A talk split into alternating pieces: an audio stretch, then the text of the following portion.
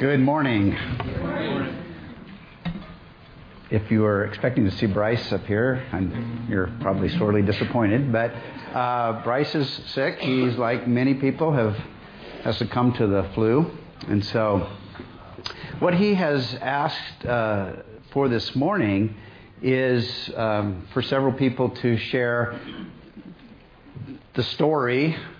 Uh, a story from Scripture that, that resonates with them, that connects with them, and, and, and what that's about. So I'm going to introduce that a little bit this morning during this normal introducing the story uh, segment. And then um, during the, the second half of the service, there's going to be three people uh, who share um, what story connects with them and why, uh, why it's meaningful for them. That's going to be uh, Wayne the Younger.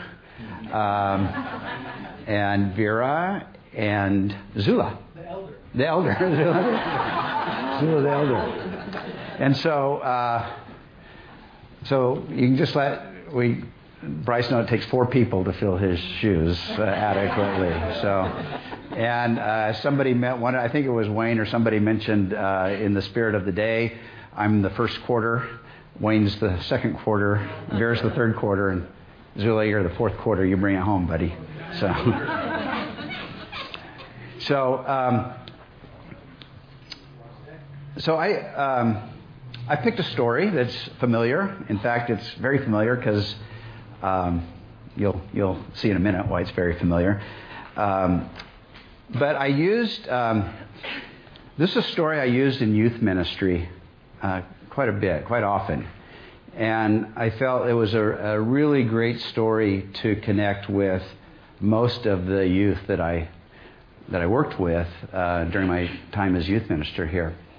And um, it's, it's just, it's a fascinating story. And so I, I would open up uh, and uh, with a series of questions for, uh, for the, the young people I was working with. And here are those questions. Have you ever had someone jealous or envious of you because you were good at something and they were not?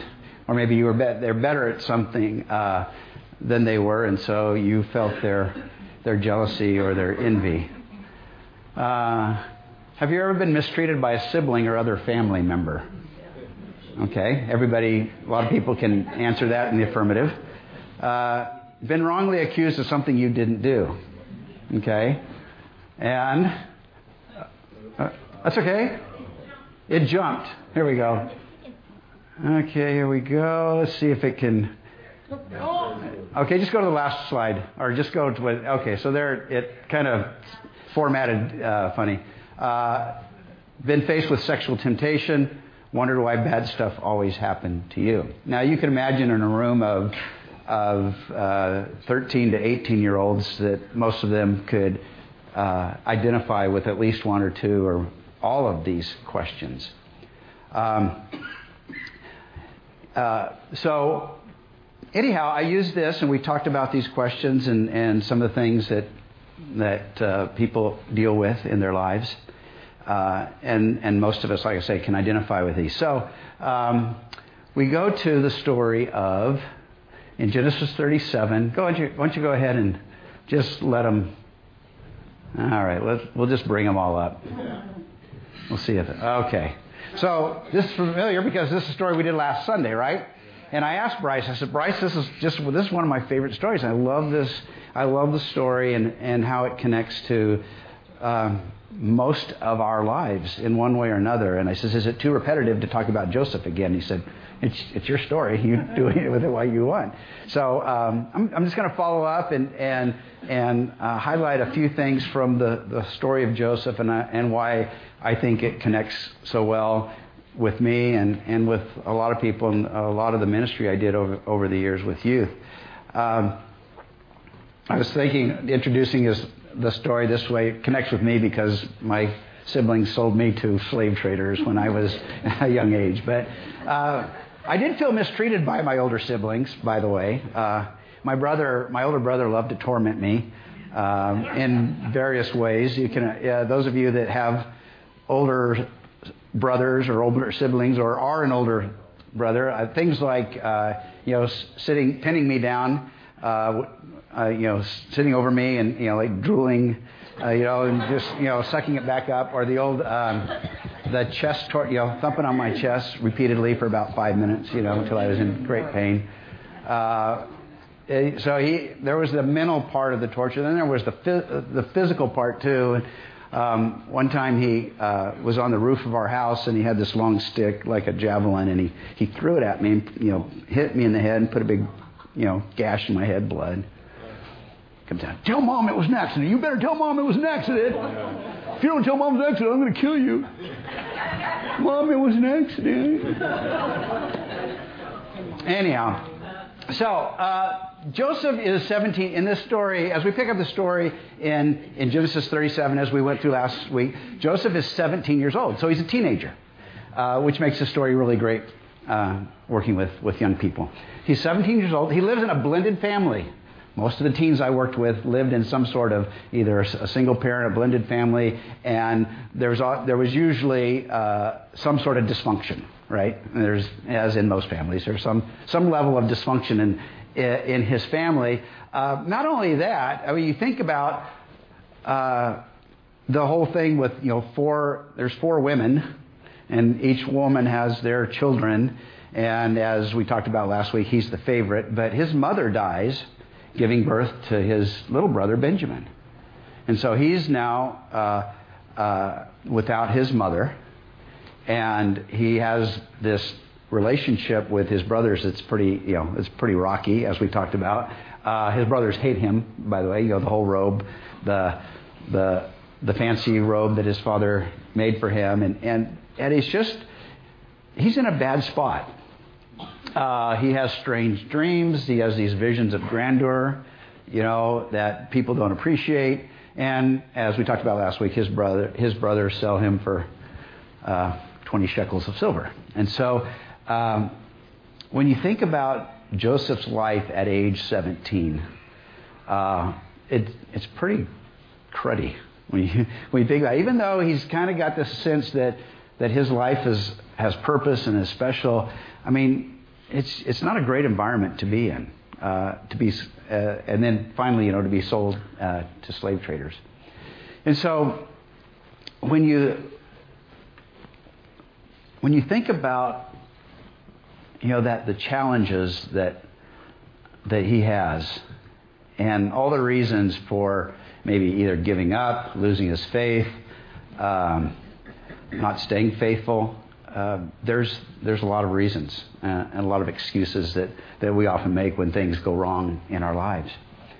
And I don't know if you've ever done this, but I times in my life frequently where you, you kind of play this game with God and you say, God, if you'll just if you'll just kind of make this thing right, then I'll do X for you, or I'll, uh, you know, I'll, I'll, I'll, get my life in order. Or I'll, you know, just if you'll take care of this thing. And and what's what what's impressive to me about Joseph is he he doesn't appear to play that game.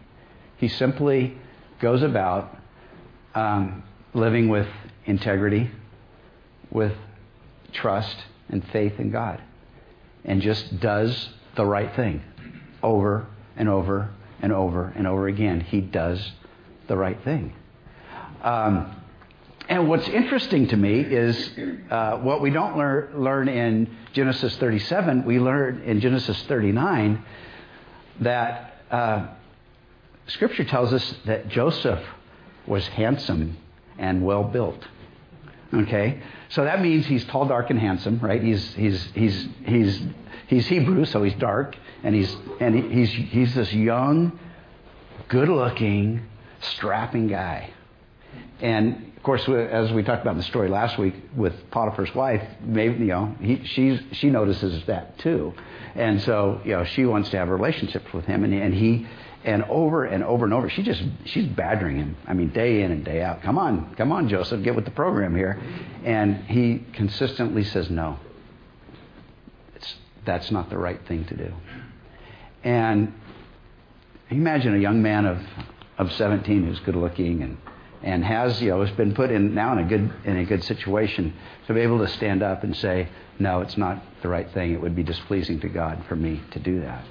Um, just really uh, that just strikes me as, as just a great example of, of a young person with character, with integrity, uh, with love for God, and um, just trust that God, whatever situation he's in, God is going to take care of it. Um, and, and, as we talked about last week, of course, you know, Scripture says that, that, God was with him, and where, wherever he went, even though these bad things happened, uh, that God made him prosper. And so, anyhow, that's why the story of, of Joseph uh, resonates with me, why uh, I find it so fascinating, and why I think I find it very relevant for today, uh, because just about all of us uh, face tough life situations. And the call to our lives to simply be faithful, to act with integrity, and to do the right thing, because that's what God wants us to do. So, bless you, and I'm looking. We're looking forward to the other three uh, that share in the second half. So.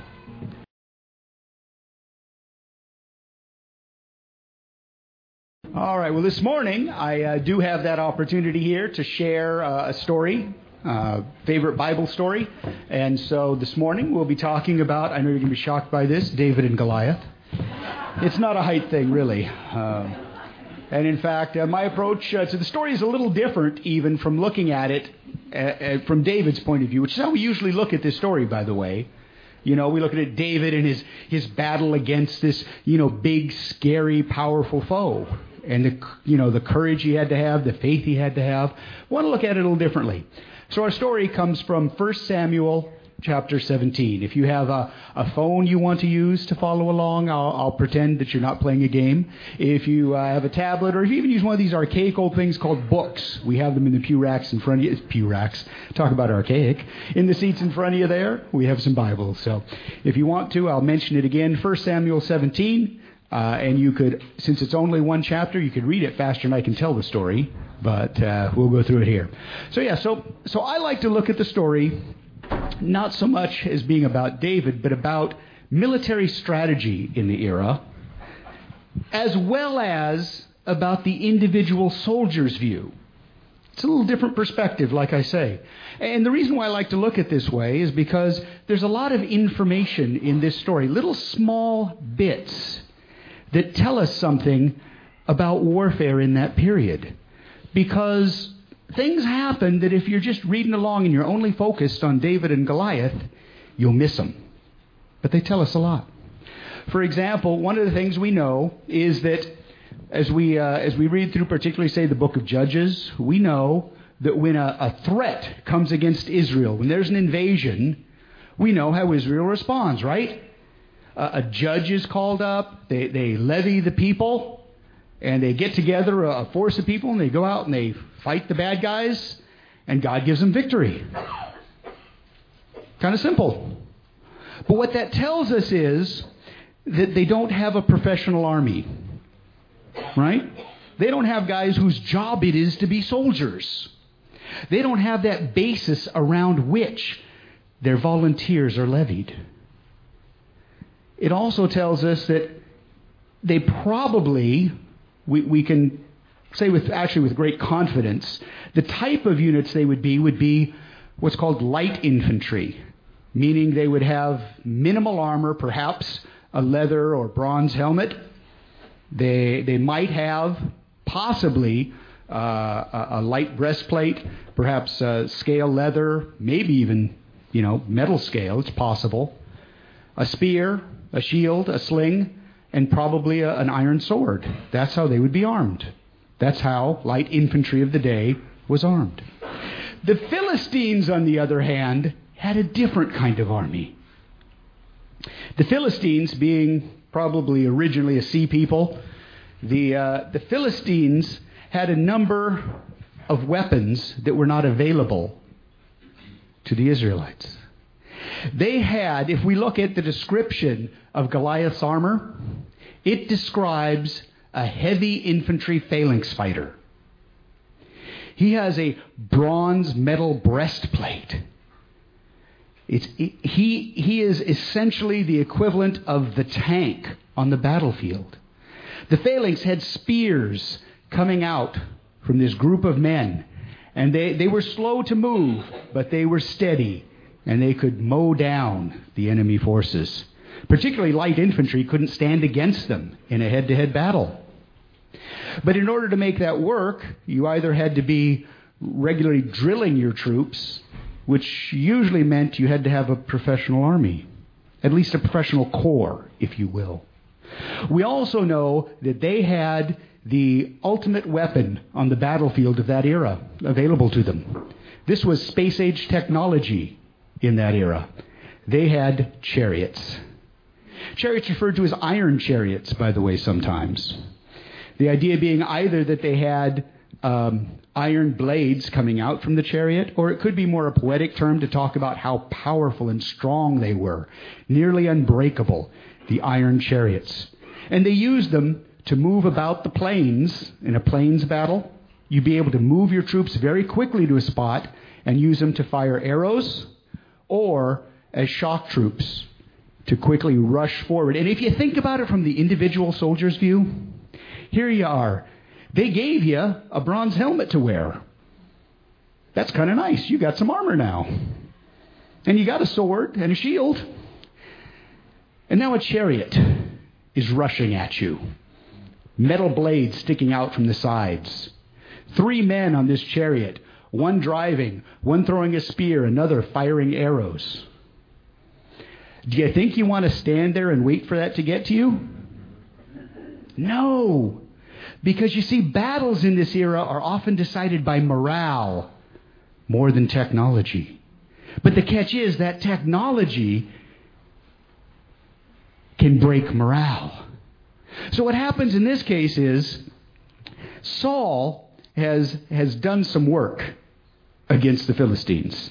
He has attacked them. He's driven them out of a few locations. The Philistines have even gone so far as to ban the Israelites from working metal. They're not even allowed to forge metal. Because what can you do with metal? Make weapons.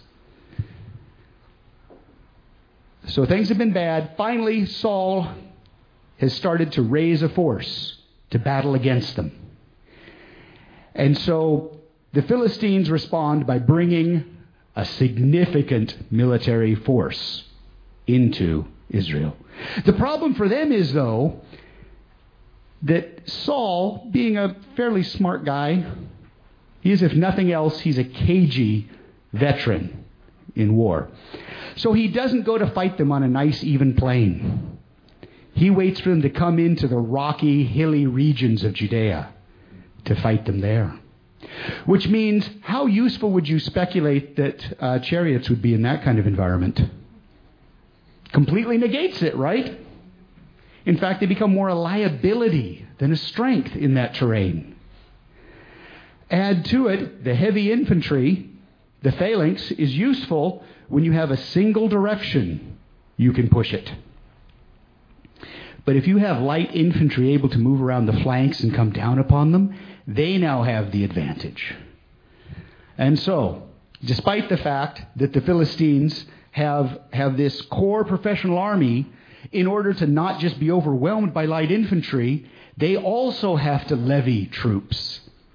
And they have quite probably as many as 20,000 men involved in this invasion.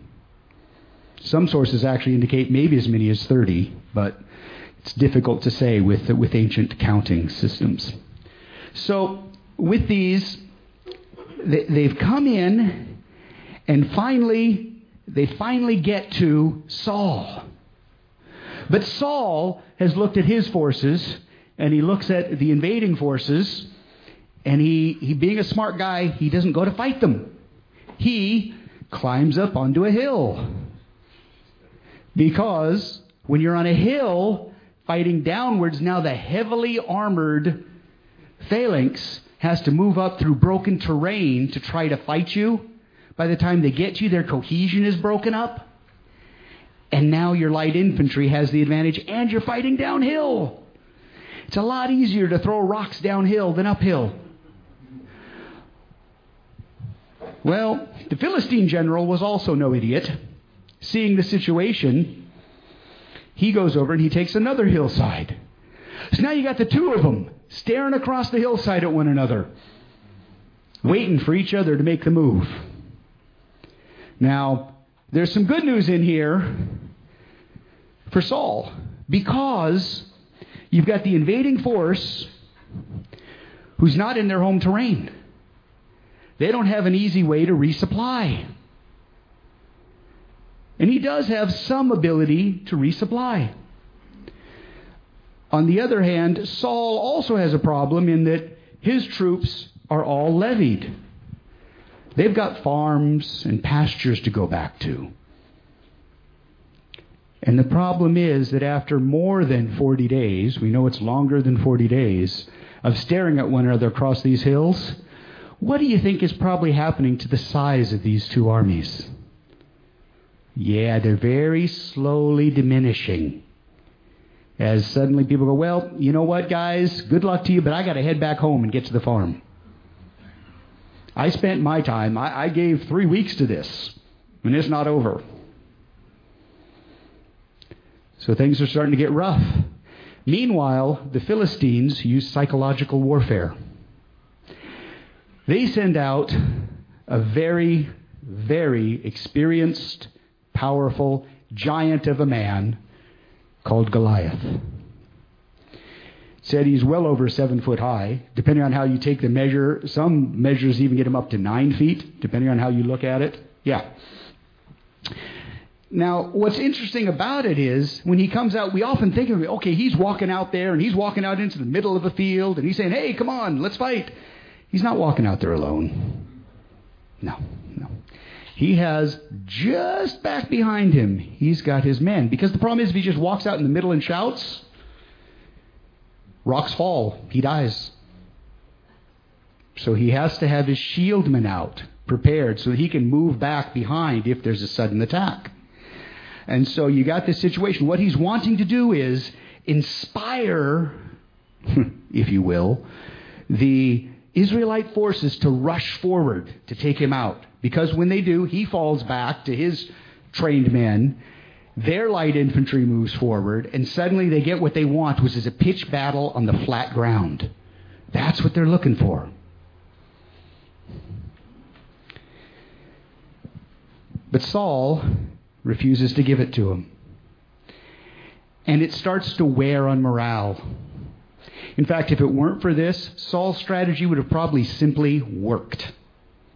Eventually, the Philistine army would have to give up and go home. But because of Goliath's work, now people are afraid. And when you're afraid, when you realize that you don't have anyone, even your king, who is a great warrior, who is said to stand a full head above everyone else in height in your area. Even he isn't going out to fight Goliath. What are we doing here? We're just going to lose. And the problem is when you have this thinking and it comes to suddenly someone standing in front of you wielding a sword or a spear, suddenly you start thinking about home again.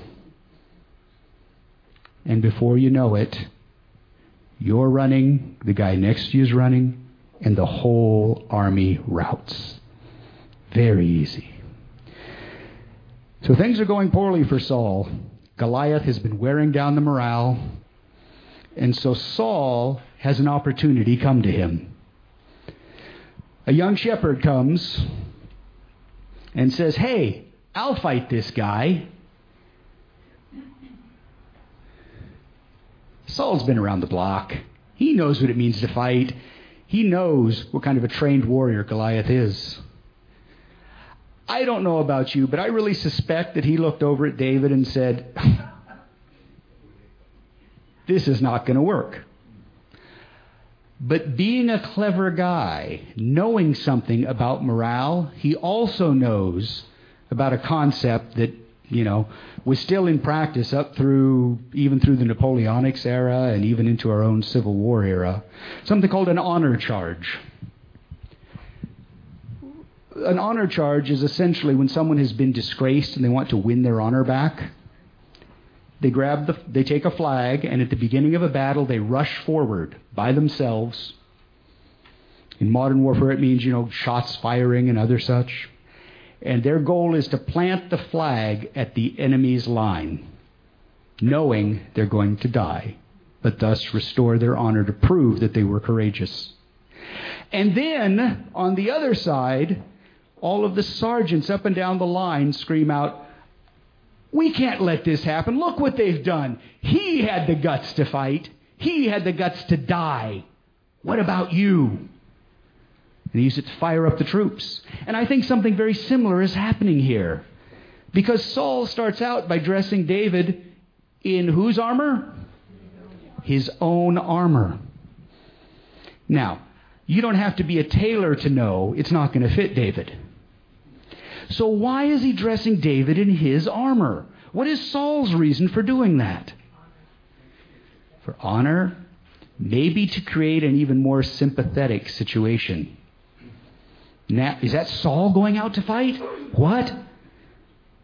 Oh no, Saul has been struck down. Suddenly Saul stands up on the line and says, No, we've got to get them now. And, you know, the emotions turn over. They can't, can't stand by while this good looking youth is slaughtered by a heathen monster. And so, in this story, David declines the armor and goes out just in his shepherd's clothing, creating the most sympathetic figure possible for the slaughter, making you think of the sacrificial lamb, perhaps, as he goes out. And yet, God looks at this situation and says, Yeah, you got a plan there, Saul. Not so sure it's really going to work out for you. And God, knowing the hearts of the individual soldiers, knowing the struggle they're having with faith and believing even in their ability to win this fight, God blesses David to strike down Goliath, turning the tide on the morale issue. And now, whose morale is being crushed? The Philistines. They've seen a, a shepherd boy kill their most powerful, greatest intimidating warrior. And now suddenly you've got this light infantry coming down out of the hills, rushing towards them. What do they do? They break, they flee, and are pursued and routed. And in this story, I think that, that God can take a bad and even a desperate plan. Maybe you've had one of those in your life, I don't know. But He can take those and He can turn them around and bring us victory through those. And when this happens, we know it's not by might nor by power, but by Thy Spirit. We know it's God who brings the victory, God who delivers us. And God, through this, is also setting the stage to bring about His kind of king, a man after His own heart. So God not only brings victory in the moment, but He is setting the stage to bring a greater victory for all of the people. I think that in this we see that God often saves us from our own folly. I think this is also a story where the shorter guy wins, so maybe that made me like it more. But anyway, I find it encouraging and fun, and I hope you have been blessed by this.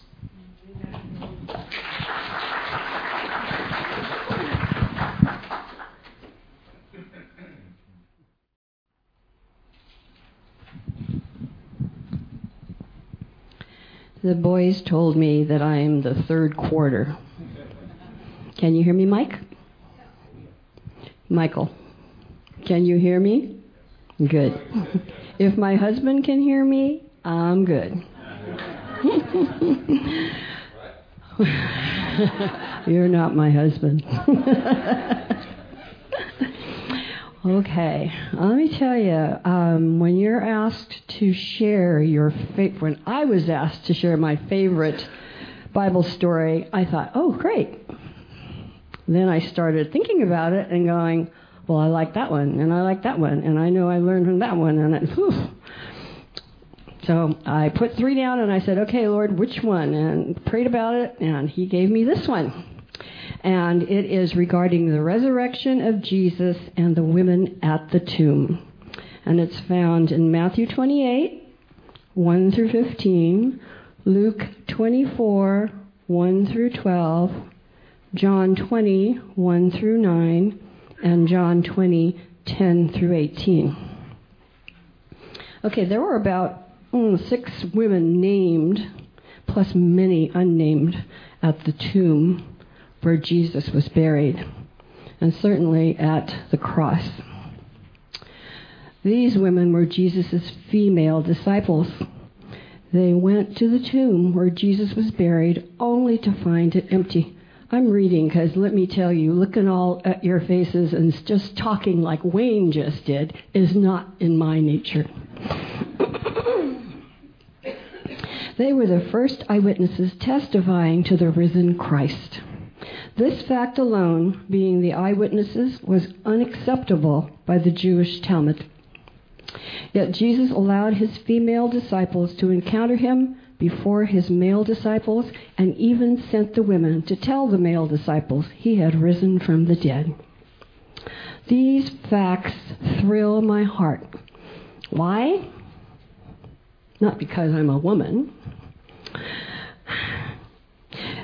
Why? It's because the death and resurrection of Jesus reversed the effects of the fall. Genesis 3 describes pain, slavery to sin, and alienation from God's presence. John 20 reveals healing, deliverance, and full restoration of fellowship with the Son of God. Hallelujah. These women were reminders that the kingdom Jesus represented was unlike their world. By valuing their witness, Jesus gave full dignity to women. I learned to love this story because it tells me about godly women, followers of Christ, like me and my sisters here at Sonoma Avenue, in Santa Rosa, and all around the world. We are believers and followers of Christ. The women that went to the tomb that amazing morning were doing what needed to be done gathering the spices to tend to the dead body of Jesus. What they were doing, they would have done for any family member, according to Jewish tradition. Nicodemus had brought a huge amount of embalming spices for Jesus' burial. But the women desired to use more spices, either as additional honor and respect or out of necessity in order to finalize the process of burial. I cannot help but think that when we are burying one of our loved ones, that we may find a special outfit to dress them in, or choose a special casket or a special urn to place their remains in. So it's like a final way of honoring and saying goodbye to our dead. That's what women do. One of the things that women do. Jesus first appeared to Mary Magdalene, and she was the one who Jesus took seven demons out of. So she was a very grateful woman. She spoke to angels at the tomb through her tears, telling them someone had taken her Lord, and she didn't know where he was. Then, through tears, she spoke to a man she thought was the gardener, asking him if he had taken Jesus away. It was Jesus, not the gardener, who called her name. Can you imagine hearing your name? I can't imagine Mary just hearing your name, recognizing his voice. Mary. And she turned to him and cried out, Teacher. Jesus told her to find his brothers, the male disciples, and tell them. So Mary told them, I have seen the Lord. Then she gave them this message from Jesus I am ascending to my Father and your Father, to my God and your God. This is not about women. This is about God's very good creation, men and women, and how Jesus used us and included us in his story. The six women at the tomb were Joanna, who was a steward of King Herod Antipas, which I thought was very interesting, um, that she worked for King Herod, and she helped Jesus financially, among other women.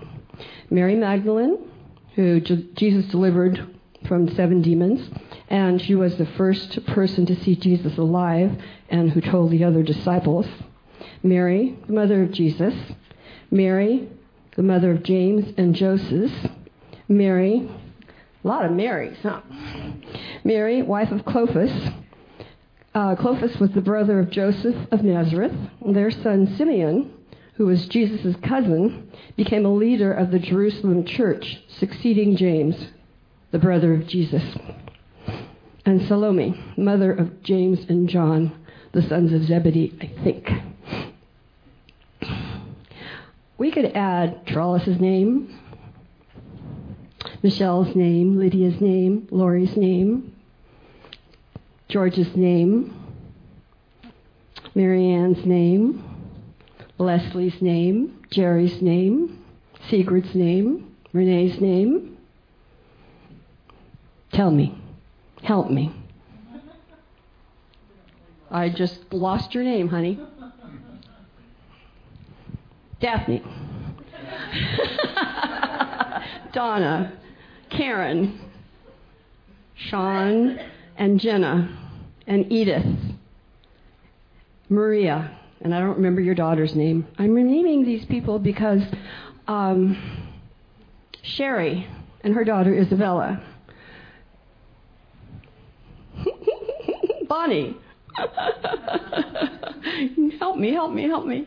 Share um, Christy and our sweet, sweet, sweet Vivian and Stephanie and Judy and Cheryl and Linda and Kathy and Crystal and Sophie and Suzanne and Susie and Kathy and Mindy. We can add all of those names to the women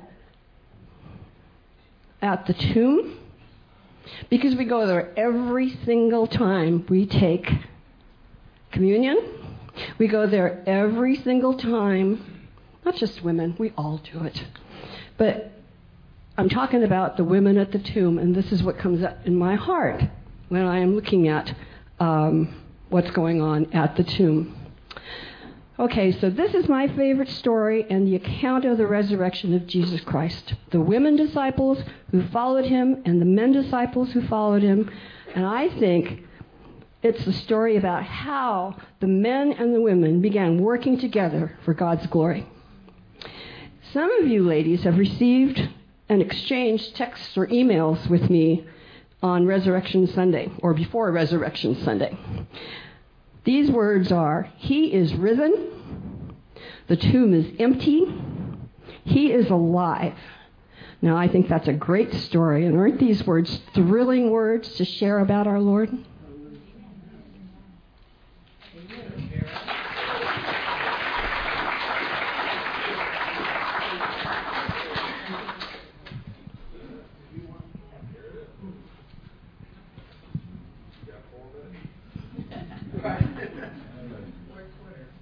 Do we want, do you want to go, or do we, how do you want to? Oh, Let's hear it.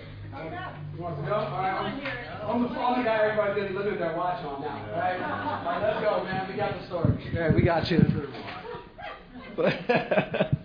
all right, so uh, mine was Job, and I didn't tell anybody else that until this morning, so they were kind of excited about that. All right. Um, Job is a long one. It's 42 chapters. A lot goes on. I don't think there's a, another book with this much dialogue in it. It's just a lot of talking back and forth. You can see him in front of the fireplace, just talking and talking and talking. But it's a a lot of lessons for me when I was early on, and even now, obviously. But understanding the type of questions that are raised up in this. So we'll start it off. I'll give a quick background, and then we'll get into the life lesson that we always wait for. All right. So, in a land far away called Uz, Anybody else pronounce it differently? I go with Uz. And the thing about Job, it's not connected really to anything. He doesn't know Abraham. He's not really connected to David and Goliath. He's not connected to anything that's going on as far as like Israel is. And we're like, well, just another one of those things where it's just kind of put in there. And it's a long one too. It's not like a couple of chapters. It's it's a big deal. And they don't know really who wrote it. They think maybe one of the guys' name is Elihu. They think maybe he could have written part of it. Moses could have written part of it but they're not sure. But the point is, uh, it's not connected, but there's a, a deep story that goes on in there. So it starts off by describing who Job is. A very wealthy guy, and back then your wealth is counted by how many cows you have, and how many sheep and camel and donkeys. And the word that I have in, in my Bible says he had many servants. So I don't know however many that is, but it's a lot, right? So he's he's well off. We don't know how he got his money or all, that outside of God blessing him. So he has all this stuff. And then you transport him to this weird scene that goes on, and it said, and you kind of, it's like a, not maybe a courtroom, but a throne room. I, I thought I was loud enough. Okay, I got you here. So you're, you're, you're pulled into this like this courtroom kind of a place. And it says that God calls all the sons of God in front of him, which means all the angels around the world have to come in front of him, and one of them being Satan. Now, Satan means the accuser, so that's his the, the, the, Satan, the Satan, as they call him. So he's the accuser, the prosecutor. He's always pointing the finger at somebody and saying, You are trash, you were not worth it, look at all the nonsense that you ever done. Two times this happens. The first time he comes in front of him and God says, Where have you been? Obviously, rhetorical, he knows where he's been, right? He says, I've been up and down, you know, around the earth looking at things. And he says, Well, have you considered my friend, uh, my servant Job? I remember when I read that, I was like, Well, what does that come from? Why are you talking about Job? He just says he was running around the earth. He didn't say he was looking for people, but that's what's implied, uh, apparently. And he does this twice. And he says, and then basically what the devil says is that the only reason he cares about you, man, is because you give him stuff. Okay? If you didn't give him all these things, if you didn't have all these kids and the wife and the, the, the animals, he wouldn't care about you. I think that for myself. Do I love God for the things he gives me or for who he is, right? We'll talk about that a little bit later on. So, for some reason, God decides to go on on this like quasi wager with him. I can't call it a wager because he doesn't get anything if he wins, but something's going on. And he says, okay, you can take his stuff, but don't harm him. And you're reading this, and you're like, whoa, whoa, whoa, why would you do that? What's, why are you letting him do this? A, you know that he, the devil still has to ask permission from God, or not permission, but God will and will not allow certain things to happen which is like when you're first learning about God and all this thing, this is like all trippy stuff to you. Like, why is he even around him? Why does he even get to be out there in front of God? This guy didn't get cast out. Why are you back here? So you start to see all this going on. A bunch of bad stuff happens, makes you real sad. This, unless I sit down and read it, it still bothers me. But he loses the animals. His kids lose their houses. It says like after they would party, Job would wake up and pray for the stuff they might have done. That's, he was a good dude. He, did, he tried to be blameless in every way, and God lets this happen to him. Never mind all us criminals and bad people. This guy was supposed to be a good person, and God is letting this happen to him. So you're questioning God's character. It says this thing is coming back into, into play here. The whole thing from Genesis about did God really want you to do this kind of stuff? Job flips out all this stuff is going on, but he doesn't curse God, which is what the devil said he would do. If you do all, you take the stuff away from him, he's going to curse. He doesn't really care about you; he just cares about the thing you give him. He says, "Okay." So it happens again. God calls everybody back in front of him. He got the throne room or whatever, and all the angels come. Apparently, the devil's the loudest one because nobody else has much to say except for this guy, right? They bring it up again, and he goes, "Okay." But you've given him health and all that. And God says, all right, you can mess with them, like physically. Paraphrasing. I don't think God uses the word mess with him, but you know what I mean? And he says, but you cannot take his life. You got to spare him. So then he gets these boils and all that. And you guys have seen them. Anybody in the medical world, it's, it's nasty stuff. And they didn't have anesthetics and all that back then. So this guy's just dealing with it. And his wife is like, why don't you just curse God and die? She's, I mean, she's going through it too, which we really don't hear about. Her kids, her property, it's all hers too. So she's going through it, but we don't really get it from her side. And he's like, No, I can't do that. Why would I thank God in good times and not thank Him in the bad times? Well, it's easy for me to have my hand out when He's giving me. So he's still trying to do the right thing. For the next 30 chapters ish, his three friends come to hang out with him. I never remember their names Eliphaz, Bildad, and Zophar. Not really the most Hebrew names. They're not, they're just guys from out there. And these are the questions that arise, and this is why it matters to all of us, this story. When you're going through suffering, right, some bad stuff is happening, why is God letting stuff go on? And his friends come with the common responses that you hear Christians and non Christians alike. At first, either God is not that just because he's just letting all these things go on, but that's not the stance that his friends take. His friends are like, look, we get it. You're going through all this. You must have done something. I mean, like, what are you not telling us? Basically, is what's going on. And they come to hang out with him. They're trying to be his friends. And you guys have probably experienced it. When you just need somebody to just kind of sit there and be with you, but they keep talking in any way, it's like, I don't need all the extra advice. And all. I just need you to just chill out and let me kind of go through this. But Eliphaz talks, goes on his whole thing. He says, if God is just, and that's what he is, this is what has to happen, and this is how it goes on, you must have done something. He's like, I haven't, man. I don't do that. That's not what I did. I didn't do anything. I don't know what is the problem here, but he's okay with it. He's, I mean, not okay, but he's taking it. He's doing it. His second friend does the same thing. And they carry on for a few chapters. And third friend comes, and they carry on for a few chapters. And finally, you know what? He's like, no, I don't know. And then he asked God himself. He said, Why are you doing this? He's upset with him. You guys ever had times when you've been mad with God? Old tradition will tell us you don't don't yell at God, don't talk to him. Job has about had it. He hasn't cursed him and all that yet, but he's in the ashes, the sackcloth. His kids have died. He's lost his property. It's all bad for him right now. And he finally says, "What? What is it? What do you want? I don't know what I did." Three questions he raises up throughout all of this, and there's a lot more. Obviously, we can't get into. But the foreshadowing factor is, who can bring pure out of impure? Who can? What happens to man when he lays down? Who's going to? You know, what, what's the end of him? And the third one, who can bring anything back to life once it's gone? You see all that that's coming later on. But he doesn't understand it. And he goes on and on. He starts questioning God and why is he starts questioning his character now. And then you get into chapter 38. And this is, I love these words. And it's, who is it that darkens my counsel by words without knowledge? God answers him.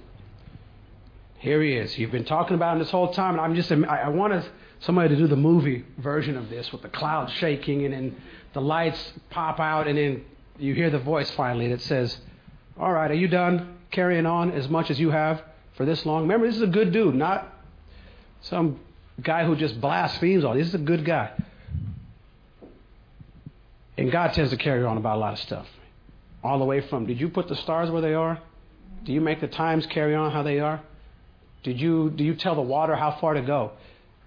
Do you know about the, uh, the mountain goats' daily eating habits? Do you know when the, the deer are supposed to have their kids? Do you know any of this that goes on? And he, and he, and he just gets at him over and over and over and over again. And he finally says, Answer me. Because he doesn't have the answers for all this.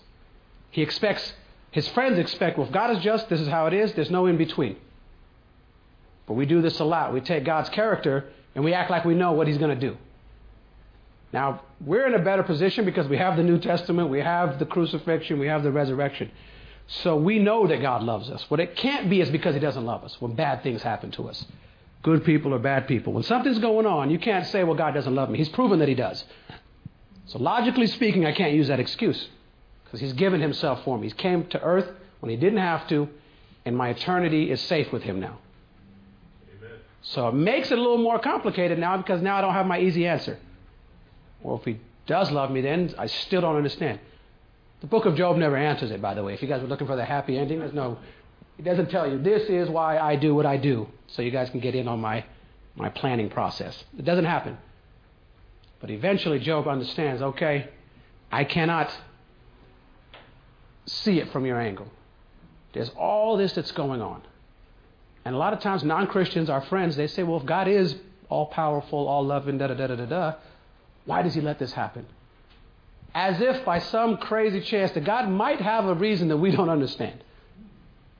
Because again, when you're looking at, let's say this whole thing is a picture, and all you see is the little bottom corner, how can you possibly make any decision on that? How can you come to any conclusion on what's going on? Now, if we don't know God's character, that makes it that much harder. Hence why we have tons of stories about God's character, about getting to know Him. And on top of that, we have prayer, we have fellowship, we have each other to know this is what God does in our lives, this is who He is. So the little bit that He allows us to know Him. At the end, God's not mad at Job for questioning him and getting mad at him. We may think sometimes if we get mad at God that he can't handle it, like he's super sensitive. He's not. He cares. He's sensitive in the way that he loves us. But he's not worried if I flip out one day and I'm cursing. I don't know what to do because he knows I'm finite. And he blesses Job again. He gets everything back that he had. Plus more, actually. He doubles it. His friends, however, God says something to them. We, you guys get to read it on your own when it happens. But he's basically telling them, You guys don't know who I was, and why were you running your mouths, acting like you know who I am? Something similar to that. It says, like, Woe of you who want to be teachers. It's like, I'm very careful when I go around talking about God like I know something. Certain things we do, but they, they weren't humble in their ways. Like, you must have screwed up. God must have, something's going on. And he gets on them more than he gets on Job. Job is, I won't say rewarded for hanging through there, but God is, is gracious and He gives him that. And He says, the lesson that you get is it's okay to be upset. Things happen. This world is dirty. Last year alone, all the nonsense. Every day that something's going on that we can't possibly see. That's always happening out there. It was a big jump in my maturity when I read this. Because that's how my mind is. It's like, well, something's bad, something goes on, I must have done something. God's not out here just mad at me about things. I, I must have screwed up in some way. I don't think about the lessons he wants me to learn. I don't think about the, the, the, the, character he's building through me. I don't think about all these things. All I know is my life was going this way. Now it's not. Who's to blame for all this? So